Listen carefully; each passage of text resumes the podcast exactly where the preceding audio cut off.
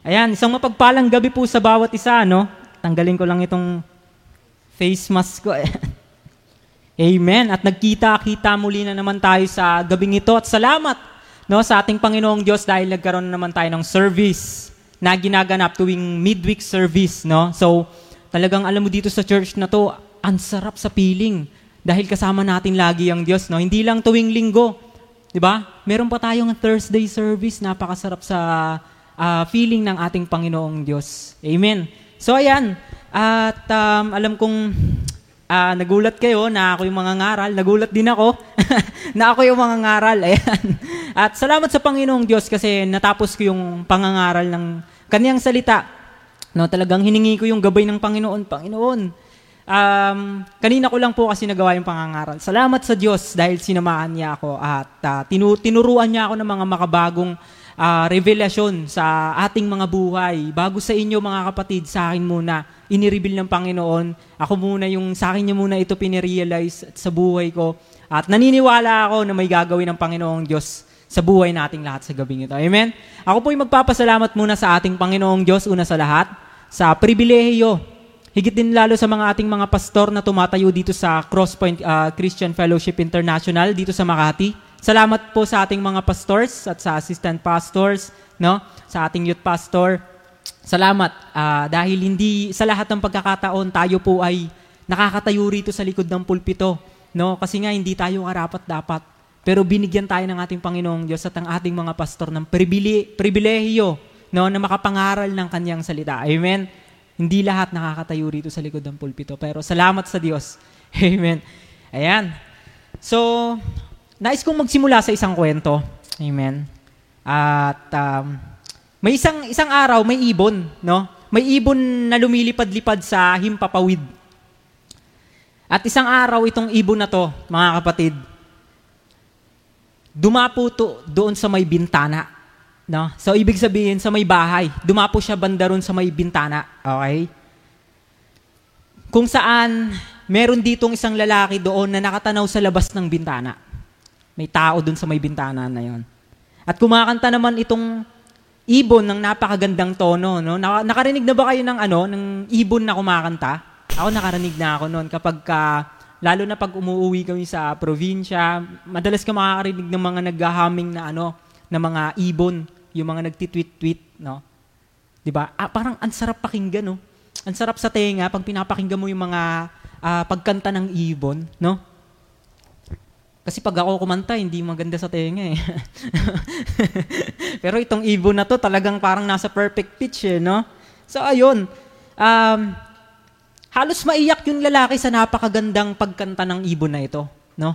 Halos uh, parang na-appreciate niya yung ano, yung yung yung beauty o yung yung pagkanta ng ibon. So, uh, uh, minsan kapag tumitingin ako sa mga painting, sa mga, lalo na sa ano, sa creation ni Lord, pagka nag-umuwi tayong probinsya, no, pag nakikita mo yung mga bundok, yung mga puno, yung mga hayop, yung mga ibon na lumilipad, parang nakaka, ang sarap, no? Ang sarap sa feeling na, Lord, ang ganda ng art mo, nakaka-appreciate, sobra, di ba? No? So, halos maiyak tong lalaki na to sa pagkanta ng ibon. Pagkatapos sinabi niya sa ibon, Ibon, pwede bang dito ka na lang? Sabi ng lalaki dun sa ibon. Tapos ang sabi naman ng ibon, ang sabi ng ibon dun sa lalaki, pwede naman. Sabi ng ibon, pwede naman. Kaso, hindi ginawa yung pakpak ko para dito. Di ba? Pwede naman. Pwede naman siya manatili doon at kumanta-kanta. Kaso may pakpak siya eh. Hindi ginawa yung pakpak niya doon para tumambay lang doon sa bintana. Amen? At isang araw naman, meron namang isang usa. Ayan na nakatira malapit sa ilog sa may ban- sa kagubatan. So, ayan, ang sabi rito ng kwento, ang ang usa kasi sa ano mga kapatid ay mahilig tumira sa ano mahilig tumira yung mga usa sa kung saan mayroong source of water sa mga malapit sa matubig o sa may mga ilog. Doon mahilig yung mga usa tumira okay? Kasi ano eh dito sa tinitirahan niya halos dito na rin siya lumaki at dito na rin uh, siya naging komportable. No, dito na siya lumaki, dito na siya naging komportable at masarap talaga tumira kapag ka merong ilog banda sa tinitirahan mo. Bakit? Kasi may tubig eh, no? May iniinuman ka eh. Amen. Kaya parang andito na siya, andito na yung comfort zone niya. 'Di ba? At um, pero uh, isang araw, no, may isang grupo ng mga leon. Ito yung nakakatakot, mga leon. May isang grupo ng mga leon na dumayo doon sa lugar ng usa. No? At nakita ng mga leon na mayroong ilog doon sa kanilang napuntahan. Kaya sinabi niya sa mga kasama niya, dito na lang tayo dahil hindi na muli pa tayong mauuhaw. No, nag-usap-usap pa sila, mga marites talaga eh. doon na lang tayo, may ilog doon eh. Hindi na tayo mauuhaw, sabi ng mga leon. At nakita nung usa, no, itong mga leon napapalapit sa kung saan siya nakatira. Kaya bigla siya kinabahan, no? Parang, uh, nasyak siya bigla kasi nakita niya yung mga ano, yung mga leon na papalapit. Sinabi niya, kung hindi ako aalis dito, mamamatay ako. Di ba? Pero sa sobrang nangihinayang na iwanan ng kanyang tirahan, sapagkat nabubuhay nga naman siya doon kasi may source of water, dahil may, ayun nga, yung may ilog kung saan siya nakakainom, no? At um, okay na siya doon eh, comfort zone na, no? Ando na yung buhay niya. Siyempre, may tubig eh. Kaya nung dumating yung mga leon, malapit na sa kanyang tinitirahan, mga kapatid, nakita ng isang leon itong usa. Ito yung leon na marites eh. sabi niya sa mga ano, sabi, sabi niya sa mga kasama niya. Ayan. sabi niya sa mga kasama niya, mga kapatid, may pagkain, bandaro, no? Nakita niya yung ano, usay, siya yung nakakita, sinabi niya, mga marites, may mga pagkain, bandaron. Sinulsulan niya yung mga ano niya, yung mga kasama niyang leon. At bigla silang lumusob papunta dun sa usa. Nilusob niya yung, nilusob nila yung usa, sabay-sabay sila. Siyempre, magka-agrupo sila eh. Di ba? Alam naman natin, pag isang grupo ng leon, talagang sama-sama yan lulusob eh. Ba? Halos parang na-shock. Yung moment na yun, halos parang na-shock na yung usa eh. Biruin mo, ikaw ba naman sugurin ka ng isang grupo ng leon eh. Masya-shock ka talaga. Ba? Kasi hindi niya alam yung gagawin niya sa mga oras na yon, no? Pero na-realize na itong usa na kakainin siya ng mga leon kung hindi siya aalis. That is the good thing, no? Minsan yung, yung pagkatakot natin, no? Minsan kakampi natin to yung fear. Minsan kakampi natin tong fear na to eh. Kasi ito yung magliligtas sa atin eh, di ba? Minsan ito yung uh, sasabihin nito na umalis ka diyan, mamamatay ka diyan. Di ba? Alam naman natin 'yon. Pag nahu pag mahuhulog ka sa building, diba? biglang magsisignal sa katawan mo at um, mag-aano sa magre-reflecto sa brain mo sasabihin sa iyo uh, mahuhulog ka, papaatrasin ka niya. So may pagkatakot, no? Ramdam ng katawan natin. Yun yung naramdaman nung usa nung, nung palusob na sa kanya yung mga leon. At um, agad naman siyang tumakbo ng bil- mabilis. Talagang tumakbo siya ng mabilis. Siyempre, mga leon yung hahabol sa iyo, tutulin ng mga leon, eh, eh 'di ba? May paa naman tong usa, matu- matulin din tumakbo yung usa. So, tinakbuhan niya ng mabilis tong, tong mga leon. No? Alam naman natin, mabilis tumakbo yung mga usa eh. Tumakbo siya ng mabilis, tumakbo siya ng tumakbo hanggang sa hindi siya maabutan ng leon. Para hindi siya para makasigurado siya na hindi siya maaabutan, umakyat siya sa bundok. Dito magagaling yung mga usa pag akyat ng bundok, mabibilis sila diyan. At alam niyo mga kapatid, pag akyat ng usa doon sa bundok, nakita niya doon nakita niya na doon pala nang gagaling, no? Yung tubig na umaagos malapit sa tinitirahan niya. Amen. Kasi sobrang nangihinayang siya doon sa ilog na hindi niya maiwanan kasi nga doon ka na luma, doon na siya lumaki, no? Yun yung pinagkukunan niya ng life or tubig, uh, source of water, ilog yun eh. Pero pag akyat niya ng bundok, tinakbuhan niya yung mga leon, nakita niya doon, ah, dito pala nang gagaling yung tubig na malapit sa tinitirahan ko. Kaya na-realize niya na kung hindi niya iiwanan yung river of water na kanyang pinangihinayangan, no? hindi naman niya matatagpuan yung source of water na kung saan ang tubig ay dito naman pinanggagalingan. Hindi niya matatagpuan yon mga kapatid. Kasi doon may talon, no? Pababa, pag, pag, pag pababa ng tubig, ilog na. So, andun yung source of water ng ano First time niya yun, nala- doon niya lang nalaman, doon niya lang na-realize na na doon pala nanggagaling yung tubig na hindi niya maiwan-iwanan doon sa tinitirahan niya. Bakit? Kasi komportable na siya doon eh. Amen? At ako po ay mga ngaral sa paksang, yan, if you want to live, you need to live. Amen? Tayo pa yumuko at manalangin, tanamin natin ang presensya ng ating Panginoong Diyos. Hallelujah, Panginoon, pinupurit, sinasamba ka namin sa gabing ito. At tunay nga na makapangyarihan ka sa lahat. Ang kaluwalhatian ay sa iyo lamang at dalangin namin, Ama, na samahan niyo po kami sa gabing ito. Ako na magdadala ng iyong salita, Panginoon. Linisin niyo po ako, Panginoon Diyos. Balutan niyo ako ng katwiran, Panginoon. Balutan niyo po ako ng kabanalan, Panginoon Diyos. Gamitin niyo akong pagpapala sa kanila, Panginoon, sa maraming mga tao, Lord God. Ako po na iyong lingkod, dakilang Diyos, ay walang magagawa kung wala ka sa amin, kung wala ka sa akin, Ama. Lord, hindi to ako, Kundi ito ay sa iyo, Panginoon Diyos, ang lahat ng dahil, ang dahilan ng lahat ng ito, Panginoon, ay walang iba kundi ikaw lamang. At dalangin ko dakilang Diyos na buksan mo ang aming mga puso't isipan, higit lalo ang aming mga spirito unang, upang maunawaan namin ng iyong salita, upang maunawaan namin ang gusto mong ipabatid sa aming mga buhay, Lord God. At dalangin ko, Panginoon Diyos, na ako magdadala ng iyong salita, Panginoon, ay um, itago niyo po kasi yung balal na liguran. Gamitin niyo po itong aking mga labi upang magsilbing pagpapala sa akin, maging sa marami, Panginoong Diyos. Dalangin ko lang din, Panginoon Diyos, na samahan niyo po kami sa gabing ito. Lord, naniniwala ako na may gagawin ka sa buhay naming lahat at patuloy ka na magpala sa amin. Maraming salamat po. Pinupurit sinasamba ka namin sa pangalan ng iyong anak na si Yesu Kristo namin tagapagligtas. Amen. Amen. Woo! Yan, salamat sa ating Panginoong Diyos. At uh, mga kapatid, maaaring, nag, uh, maaaring isa ka sa mga nagtataka kung bakit may kailangan kang iwanan sa gabing ito, no? Maaaring isa ka sa mga nagtataka kung bakit kailangan mong iwan yon. May kailangan kang iwan sa gabing ito. Why?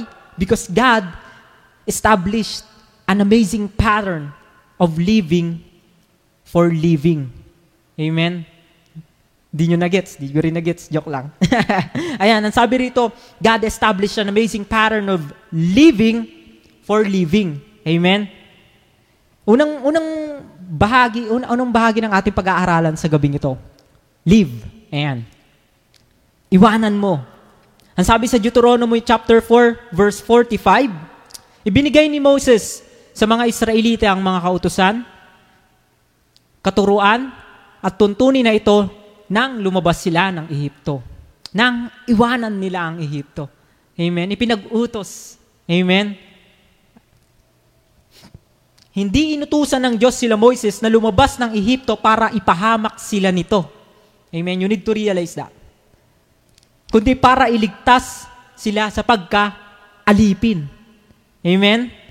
Kaso minsan, mas gusto pa natin magpaalipin sa kasalanan kaysa makalaya at sumunod sa utos ng ating Panginoon. Amen? Kaya isipin mo, um, alalahanin mo yung mga bagay na hindi mo kayang iwan. Amen? Alalahanin mo yung mga bagay na pupipigil sa iyo kung bakit hindi tayo makasunod sa kalooban ng ating Panginoong Diyos. Ang sabi rito sa Exodus chapter 14 verse 12, hindi ba bago tayo umalis, sinabi na sinabi na namin sa iyo na ganito nga ang aming sasapitin? Ito yung mga sinasabi ng Israelita kay Moses. Sinabi na namin sa iyo na huwag mo kaming pakialamanan. No? Wala nang pakialamanan, Moises. Sabi niya rito, sabi ng mga Israelita. At pabayaan na lamang kaming manatili na alipin ng mga Ehipsyo sapagkat mas gusto pa naming maging alipin kaysa mamatay dito sa ilang. Amen. Ang sakit, no? Napakasakit. Kung nasaktan si Moises that time, expect that God, no? Mas nasaktan siya noong mga panahon na yon. Di ba mga kapatid, Lord, parang mas okay pa yung dati kong buhay na kahit lubog sa kasalanan, lubog sa bisyo, lubog sa utang, eh parang wala lang sa akin. I mean, parang ganyan yung sinasabi ng mga Israelita eh, kay Moses, di ba? Kanina sa verse. Lord, parang mas okay pa nung di ako Christian. Ang dami kong kaibigan. Lord, parang mas okay pa dati yung... Kasi nagagawa ko lahat ng gusto ko eh. Di ba? You only live once eh. Di ba?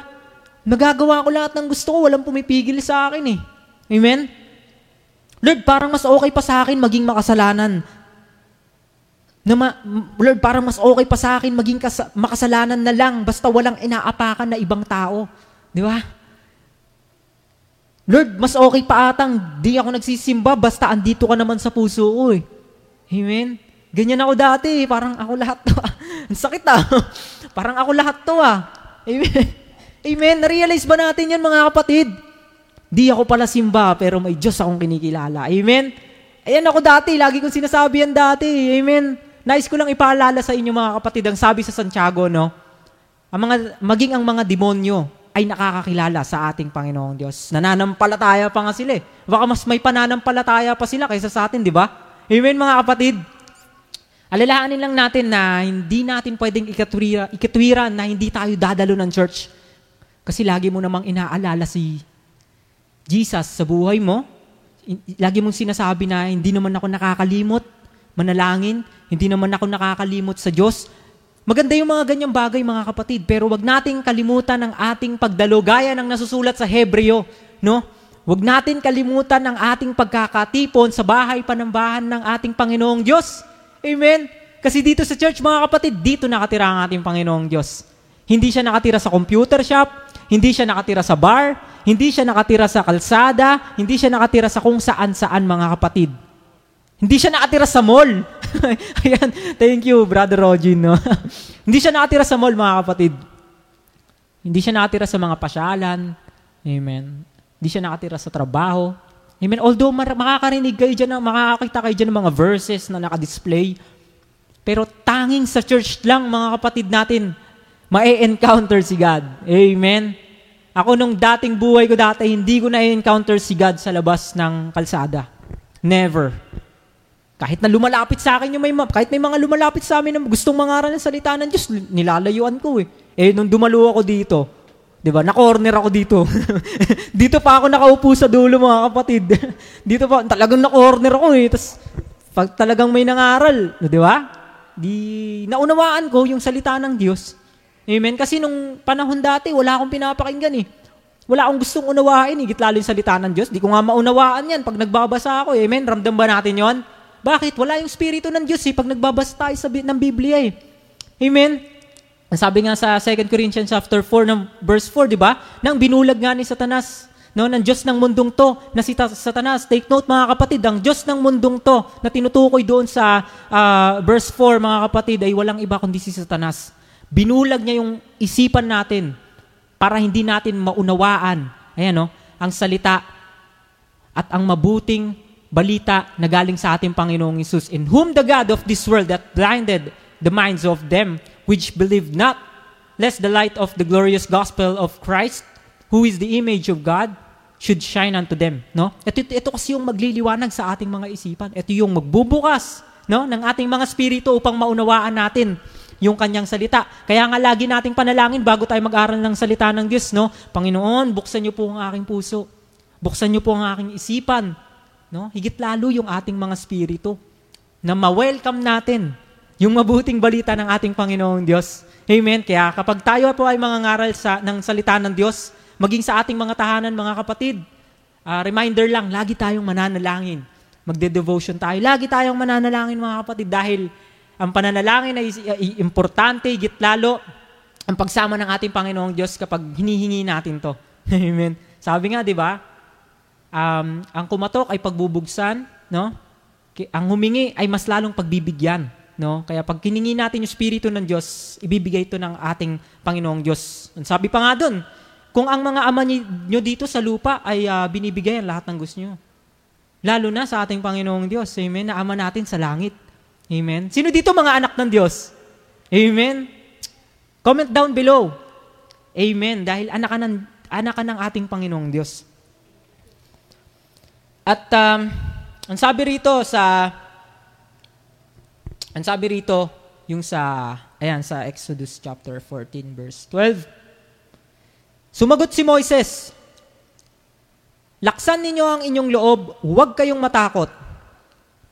Tignan na lang ninyo kung paano ililigtas ngayon ni Yahweh. Hindi na ninyo muling makikita ang mga Ehipsyong iyan.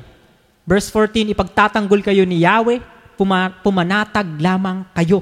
Amen? Kaya kapatid, Huwag kayong kampante, huwag tayo maging kampante sa mga bagay na mali na kung saan tayo naging komportable. Amen? Naging, alalahanin na lang natin yung usa kanina na pinag-uusapan natin sa isang istorya. Kung hindi tumakbo yung usa, kung hindi siya lumabas sa comfort zone niya, hindi niya makikita yung source of water. Amen? Kaya huwag tayo masyadong maging komportable sa kung saan. Na, na, na, nasa kung saan lang tayo. Amen? Tama na yung Minsan kasi dumating na rin sa buhay ko to na okay na yung padalo-dalo na lang ako ng church, no? Um, simbawe, sisimba, uuwi, sisimba, uuwi. Magpapainit na lang ako ng upuan sa church tuwing linggo. Amen. Pupunta ako sa paborito kong upuan. Amen. Tapos uuwi ako. Amen. Huwag tayo maging komportable sa mga bagay na yon. Hanggang sa bahay, hanggang sa ating mga tahanan, dahil, dalahin natin ang ating mga natututunan sa pangangaral ng salita ng Diyos. Amen. Why? Dahil alam ni Lord kung ano yung mas, mas better para sa iyo. Amen. Alam ni alam naman natin yung nangyari sa storya nung usa, no? Nagkaroon mas better yung natagpuan niya. Ang sabi rito mga kapatid, pumat, pumanatag kayo. Amen. Sa gabing ito pumata, pumanatag tayo. Okay? Why? Because worrying takes your uh, takes away your peace, not the problem. Amen. Pag mas lalo tayo nag-aalala, mas lalo lang inaalis nito yung yung um, yung kapayapaan na binibigay sa atin ng Diyos, hindi yung problema. Amen. Kaya uh, uh, blessing nga kapag ka, ano eh, 'di ba yung panalangin ni Brother Rogin, peace, 'di ba? Blessing yan sa atin mga kapatid. Kapag mas lalo mong hinahangad yung isang bagay, higit lalo yung kapayapaan, higit lalo yan yung sinasampalatayanan mo, yan yung mangyayari sa'yo. Amen. Pagkakalooban ka ng Panginoong Diyos ng kapayapaan kung yan yung uh, ninanais ng puso mo. Amen. Pero kung ninanais mo magkaroon ng eroplano, kapatid, tigil mo na yan. tigil mo na yan. Di na maganda yan. no, nananalangin ka eroplano. Kapatid, marunong ba tayo mag-drive ng eroplano? Tigil mo na yan. no? Gusto mo magkaroon ng isang planeta? Wag. kapatid, hindi yun yung plano ng Panginoon para sa'yo. Kaya kapag alam mo nang nakakasama, sa, nakakasama na sa iyo, wag mong panghinayangan. Iwanan mo. Hindi po ako si Rendon ah. Iwanan mo, no? Kasi si Rendon kapag ano, kapag walang ano, hindi na karir yung pinag-uusapan, iwanan mo, ganun. Pero sa atin hindi mga kapatid, yung kasalanan na ginagawa mo sa gabing ito, hindi na nakakabuti sa iyo, iwanan mo. Amen. Noah left the world behind and God shot him in the ark. No? Iniwan niya yung yung yung yung mga yung kasalanan sa mundo. Mas mas pinili niya na sumakay sa arko. At sinarahan siya ng ating Panginoong Diyos. Kinulong siya ng Panginoong Diyos doon upang siya ay maligtas. Amen. Noah left behind the earth. Ah, the, uh, Noah left the world behind and God shot him in the ark. Abraham left his father's house to look for the city of God. Amen. Iniwan ni Jacob si Laban to face his true self in the hands of God. Amen. Alam naman natin yung kwento ni Jacob. No? Iniwan niya sila. Uh, napag-aralan natin yun yung sa uh, pangangaral ni Pastor Wency, yung uh, uh, go back to Bethel. Di ba? At uh, si Joseph naman, no? Joseph left the coat of many colors to realize his dreams. No? Kasi parang dun sa, ano, alam naman natin yung kwento ni Joseph, no? yung coat of many colors na uh, iblines sa kanya ng uh, father niya, di ba? Alam naman natin yung kwento na parang uh, nagkaroon ng envy sa kanyang mga kapatid niya pero iniwan niya yon para ma-realize niya yung mga uh, revelation na gustong ipabatid sa kanya ng ating Panginoong Diyos, no? Moses left the Egypt to lead the Israelites to God. Ruth left the comfort of Moab for Israel's destiny. Amen? David left sa, Saul's palace of rejection to develop his own mighty men. No, kung aasa lang siya kay Saul, Walang mangyayari. Amen? Alam naman natin yung kwento. Si Saul ay isang ma-pride na tao. No? Ayaw niyang ibigay yung authority kay David. Bakit? Kasi alam niya si David, no? Ay uh, pumaslang ng laksa-laksa at karapat dapat siyang maging hari samantalang ito namang si Saul ay hindi sumunod sa kalooban ng Diyos at pumatay lamang siya ng libo-libo. At sinuway niya pa yung utos ng ating Panginoon Diyos. Panginoong Diyos. Isaiah left the palace to walk in the streets with the message from God. Elijah left his mantle to ascend the heights of heaven in the whirlwind. The disciples left everything to follow Jesus, no? And um, Jesus left the glory of heaven to become a lowly servant. And Paul left his misguided career and went into the wilderness for Jesus. Amen? Alam naman natin yung mga buhay ng mga taong ito, higit lalo yung mga apostol no, bago sila maging apostol, iniwan nilang lahat yung meron sila para sumunod sa ating Panginoong Diyos. Amen. Iwanan mo na ang lahat ng mayroon sa mundong to, mga kapatid. Huwag lang ang ating Panginoon Diyos. Amen. Why? Because whenever we leave God's place and venture into the world, no? Sinubukan nating iwan si, si Lord, tapos pumasok tayo muli sa mundo. Pansinin mo, lagi natin sinasabi, hahanapin ko muna yung sarili ko. Bakit? Asan ka ba?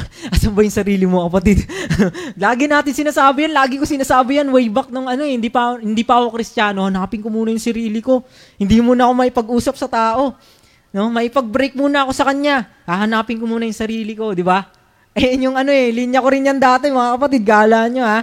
Mag, ano, alam, alam mo yung salita, magpapakamundo muna ako. Temporarily. Kapatid, temporarily, are you sure? Pero ang hindi natin alam, once we are in the world again, no? Nakisalamuha muli tayo sa mundo at naging makamundo muli tayo, we find excuse after excuse for staying in it, no? Amen? And just like the prodigal son, we wait to hit the rock bottom to come back to repentance. In repentance. Amen?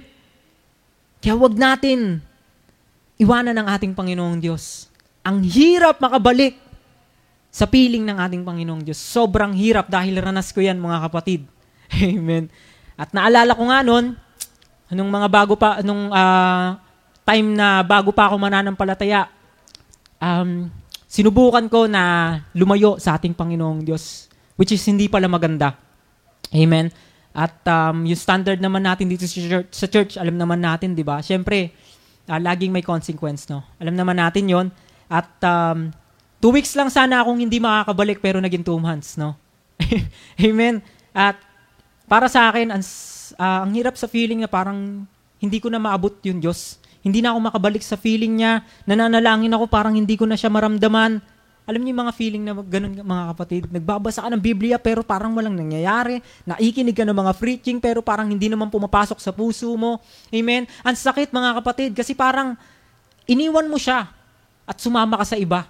Amen? No? Kaya mga kapatid, kailangan pa bang may mangyaring sakuna para lang maalala natin siya? Alalahanin natin yung prodigal son, mga kapatid. Don't wait to hit the rock bottom para lang bumalik tayo sa ating Ama at magsisi sa ating mga kasalanang nagawa. Amen? Kaya kung yung nilalaro mo sa cellphone mo, yung nagiging dahilan ng pagkakasala mo, nagiging dahilan para hindi ka magkaroon ng oras sa ating Panginoong Diyos, iwanan mo, kapatid. Kung yung pinapanood mo na pornography ang dahilan ng pagiging lustful mo, iwanan mo, kapatid. Kung yung kalungkutan na nagiging dahilan ng hindi mo paglago sa faith mo, iwanan mo, kapatid. Kung hindi na healthy yung tinuturo sa iyo ng mga kaibigan mo, iwanan mo, kapatid. Kung alam mong lagi kayo nag-aaway ng asawa mo, iwanan mo, joke lang. no? Pero balik balikan mo rin kasi kailangan mong iwanan uh, saglit lang para lumamig And afterwards, balikan mo ulit. Love, bati na tayo. No? Kailangan mo lang palamigin kasi alam naman natin, no? Na na, hindi natin alam yung ano, yung uh, tumatakbo sa isip ng ating mga asawang babae, no? Baka sabihin nila, minamarites ko sila rito. Hindi ah. lalaki kasi ako. Eh, alam ko yon Bigla-bigla na lang nang aaway, no? No, regaluhan ko kaya to ng suka, tsaka ano. sabi, sabi nga ni Brother Rogen eh, no? Gusto mo mag-away kayo ni Carla? Regaluhan mo ng suka tsaka yung... Bakit? Ba't ito lang? Ba't ito lang suka tsaka pinya lang? Kasi siya yung toyo eh. tawa ako ng tawa nun. Nadali ako ni Brother Rogen nun eh. Amen? No? Pagka, sa asawa natin, iba yun ha, wag mong iiwanan, wag nating iiwanan yung mga asawa natin ha. Walang divorce sa Biblia. Okay? Walang annulment sa Biblia na nakasulat. Amen? Walang ganon, walang paghihiwalay. Once na ang mag-asawa ay pinag-isa ng ating Panginoong Diyos, once na ang uh, lalaki at babae ay pinag-isa ng ating Panginoong Diyos, Amen? Hindi lang uh, habang buhay na yan, kapatid. Hindi yan kapag nagkaroon kayo ng problema, maghihiwalay kayo. Hindi kapag may nakita kang hindi maganda sa kanya, maghihiwalay kayo, iiwanan mo ng literal, kapatid. Hindi yun. Iwan mo yung kasalanan ginagawa mo para magkaayos kayo ng inyong asawa. Ganun lang yon Amen? At um, Katulad dito, kung ang jowa mo yung magiging dahilan para hindi mo mabigyan ng oras yung Panginoon, iwanan mo. Amen? Kung yung pagko-computer mo yung nagiging dahilan kung bakit hindi ka nakaka-attend ng church services, iwanan mo. Kung yung bisyo mo nagiging dahilan kung bakit wala pa rin kayong totoong relasyon ni Lord, iwanan mo. Amen? Sabi nga ni Pastor Ricky, yung sa bisyo, sabi niya, titigilan mo yung alak. yung sa kakilala niya dati, yung sa katrabaho niya ata yung dati, uh, I can't remember. Pero sabi doon, iwanan mo yung alak, uh, titigilan mo yung alak, o yung alak yung magpapatigil sa'yo. Amen. Sa awa ng ating Panginoong Diyos, no, uh, na-realize din naman nung kaibigan niya na na kailangan na rin tumigil sa alak. Amen. At salamat sa Diyos. Kasi kapag iniwan natin yung mga bagay na to, pinapalitan niya ng mga bago. Amen. Kung may bumalik man, kung may bumalik man mga kapatid, sana yung dating faith mo na on fire ka noon sa Panginoon. Amen. Ang sarap kaya maging on fire sa ating Panginoong Diyos, no? Hindi naman sa parang OA, na parang uh, naikipagkompetensya ka sa mga ka-churchmates mo na, oh, mas malago ako sa pananampalataya. Oh, mas marami akong alam sa mga Bible verse. Hindi ganoon, kapatid. Kapag sinabing on fire ka sa Panginoon, it, it is between you and God. No? Kamusta yung relasyon mo sa ating Panginoong Diyos? Yun yung usapan doon. Hindi yung usapan na, hindi, mas, malag, mas, mas, mas malalim ako sa pananampalataya ko kaysa sa mga disciple ko, kaysa sa mga, uh, mga ka-churchmate ko. Hindi yun yung usapan, kapatid. Hindi rin usapan kung gaano ka nakatagal na nag-church. Amen. Kamusta yung relasyon mo sa ating Panginoong Diyos? Amen. Huwag nawa tayo maging katulad ng mga pariseyo na dumadalo na lang tuwing linggo, na ginagawa yung mga uh, mga bagay na na mga church activities or mga parang nagiging tradition na sa ating mga buhay. Huwag nawa kapatid, gawin natin to ng may quality, gawin natin yung pinaka-the best natin sa ating Panginoon Diyos at pinab- pag sinabing the best kapatid, it means you. Because you are the best to God. Amen. At many, stra- many people, no? Marami mga tao struggle for faith, gain, or get stuff. Get many stuff. However, more needful is the faith to live and forsake. Amen. Magkaroon tayo ng pananampalataya na maiwanan natin yung mga bagay na pumipigil sa atin upang makapaglingkod tayo sa ating Panginoong Diyos. Because you will never truly live until you live. Amen? Pangalawang bagay, live. Okay. Huwag kayong makonfuse mga kapatid ha. Yung unang bagay na pinag-aralan natin is live. L-E-A-V-E. Ayan. At yung pangalawang bagay naman, live din. Pero L-I-V-E. Okay? If you want to live, you need to live. Because you'll never truly live until you live. Okay? Parang similar to sa pinag-aralan ko dati na ano ah. Na, na yung nangaral ako ng Thursday. ano ba yon? If we, um, Basta, yun na yun. Parang similar siya dun eh. Ang sabi rito sa 1 John chapter 3 verse 6, 7, No one who abides in Him keeps on sinning. Him, ang sabi ron ng ating Panginoon Diyos. No one who keeps on sinning has either seen Him or known Him. Little children, let no one deceive you. Whoever practices righteousness is righteousness as Jesus is righteous. Amen? English. Tissue, tissue. tissue. Masyadong malalim yung English. Amen. Basahin natin sa Tagalog. Ang sabi rito mga kapatid, ang sino mang nananatili kay Kristo ay hindi na nagpapatuloy sa kasalanan. Ang nagpapatuloy sa kasalanan ay hindi pa nakakita o nakakakilala sa Kanya. Mga anak, huwag kayong papadaya kanino man. Ang sino mang gumagawa ng tama ay matuwid, tulad ni Kristo na matuwid. Amen? Righteousness is different from being self-righteous. Lagi natin tatandaan yan, mga kapatid. Amen? Self-love, selfish is different from righteousness. Okay? Now, if you can't leave some things or places or people, this will become a snare to your heart. Okay? Yan yung magbabagabag sa puso mo. Araw-araw. Whatever you can't live for the sake of following Jesus, the same will keep you from ever making any progress in your destiny. Kung may hindi ka man maiwanan sa buhay mo para kay Kristo, yan yung pagpipigil sa iyo para matupad yung plano ng Diyos sa buhay mo. Amen? Kaya oras na para iwanan yung ginagawa nating kapatid. Because the rich, the rich young ruler failed the test of living wealth. Therefore, he missed life. That's why our uh, the second point that we are talking about here is live. Na-miss niya yung life. Kasi hindi niya inawan. Hindi niya iniwan yung kayamanan na meron siya. Alam naman natin yung kwento ng isang mayamang lalaki, mga kapatid, ano? Ang sabi niya, Rabbi. No? Ang sabi niya, Rabbi. Or teacher. Ang ibig sabihin po noon ay guro. No? Yung rabbi. Sabi niya, guro.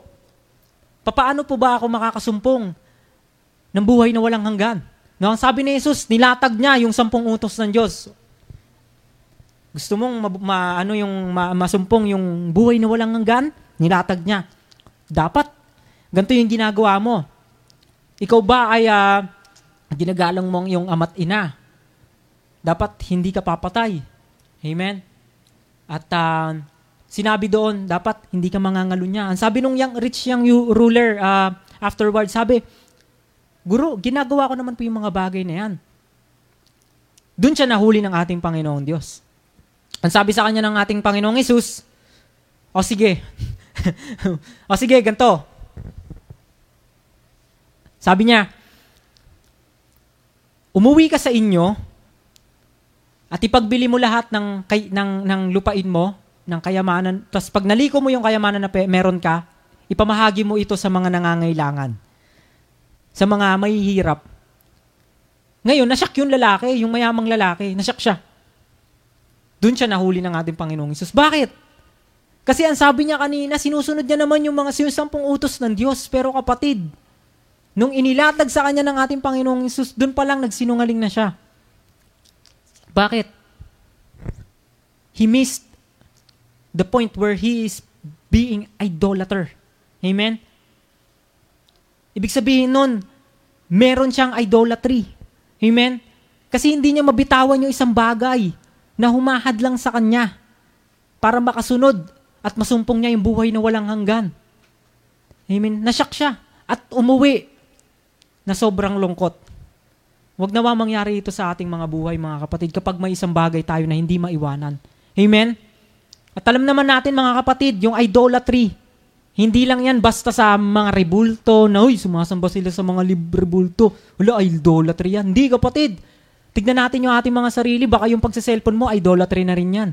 Amen? Baka yung pagsamba mo sa mga, uh, baka hindi mo alam na sa pag sa sobrang pagpapahalaga mo sa iba sa isang tao na parang par, parang, alam mo yun, idolatry na rin yan. Amen?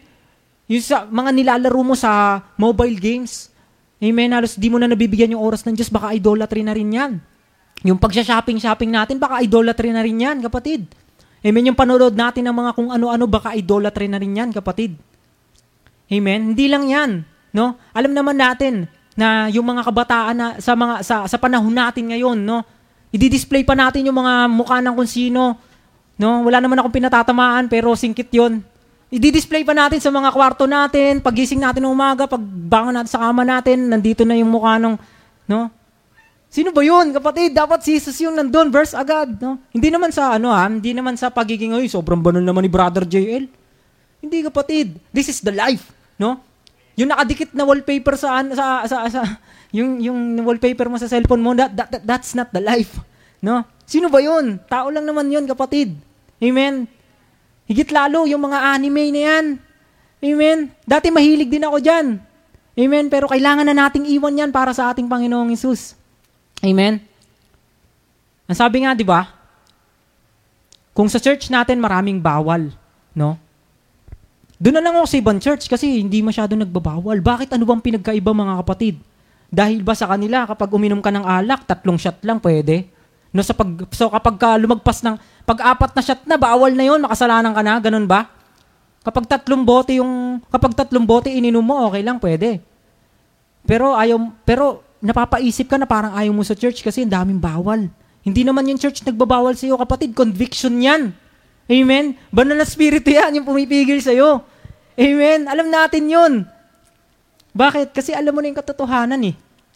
Yung mga ganito pangangaral, hindi naman to lagi pinapangaral dito sa church natin. Amen? Ibig sabihin, nagkakaroon ka lang ng conviction.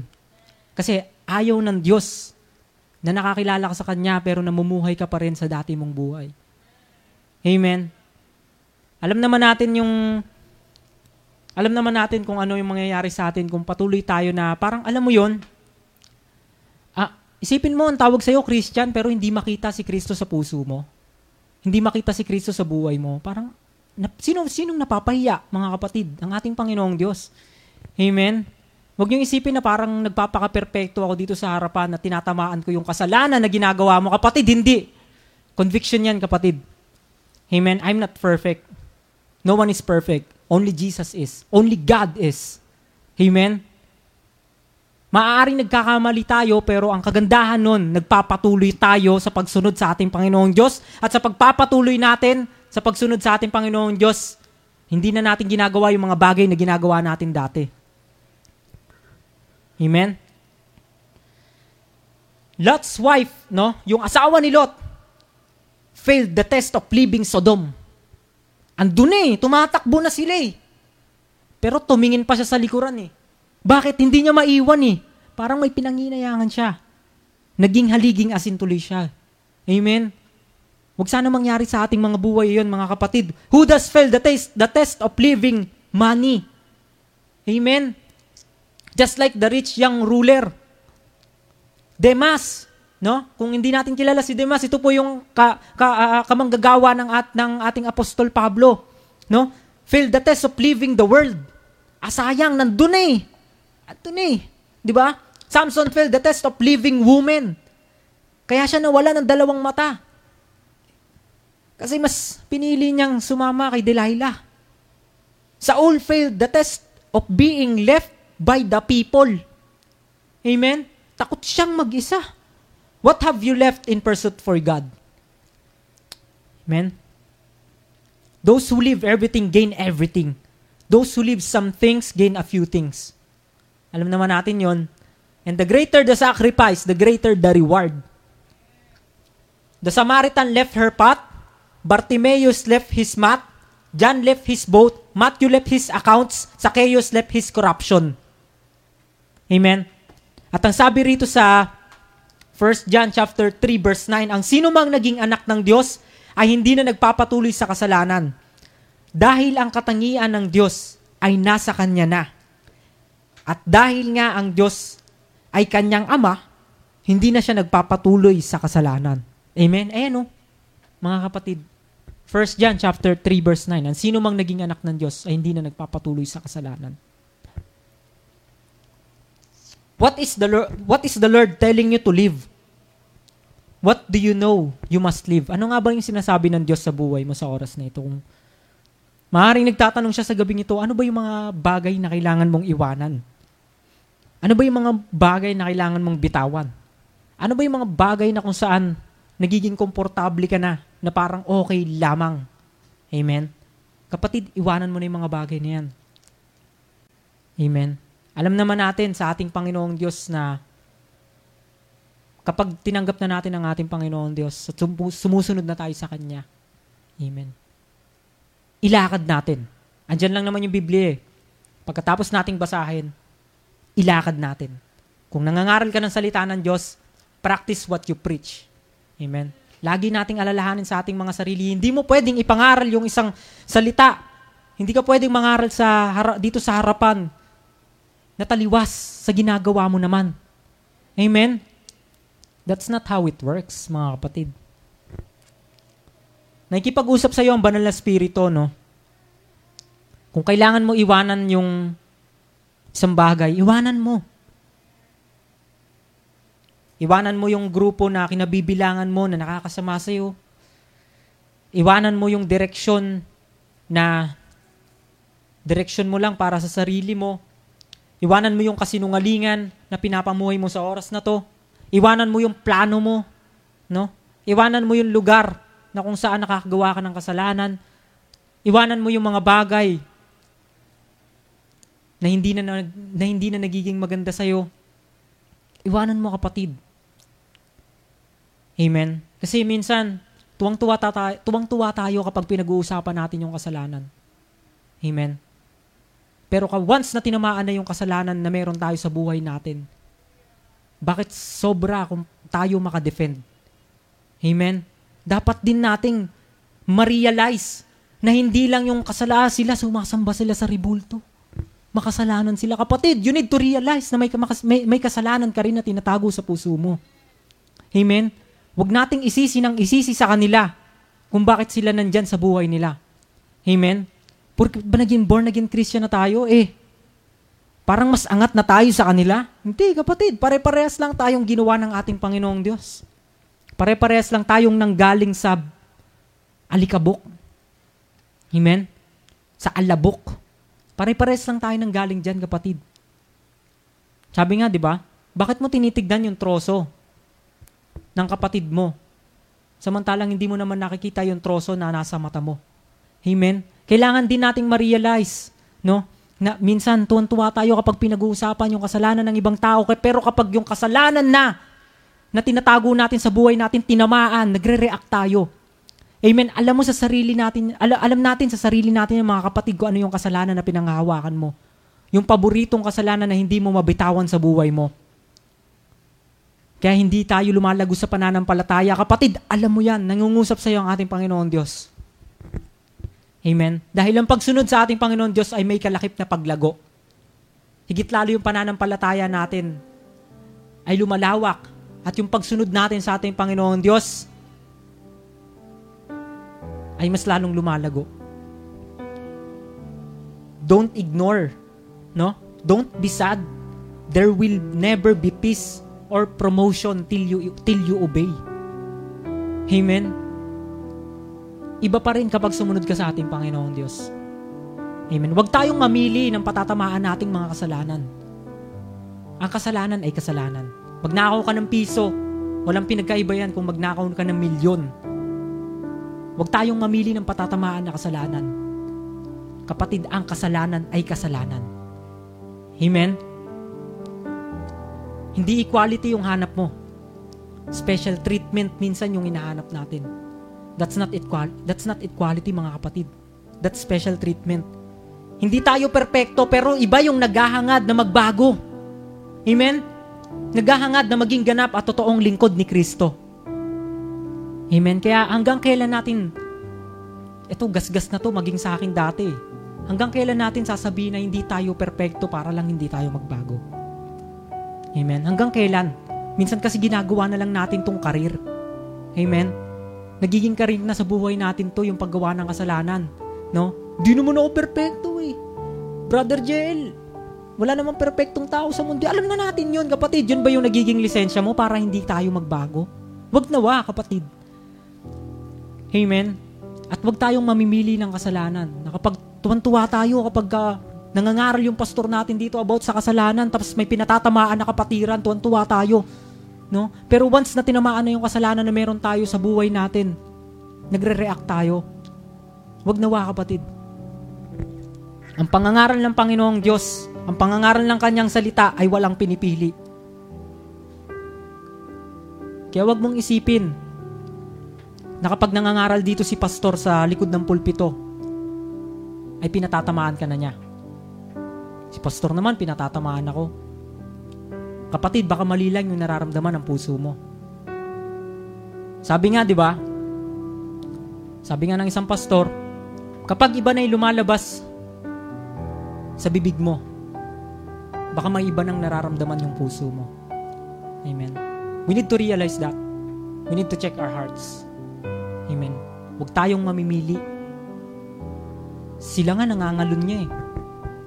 Amen. Sila nga nagsisinungaling eh. Kapatid, baka yung taong nasa kulungan sa oras na ito is mas tinitignan pa siya ng ating Panginoong Diyos.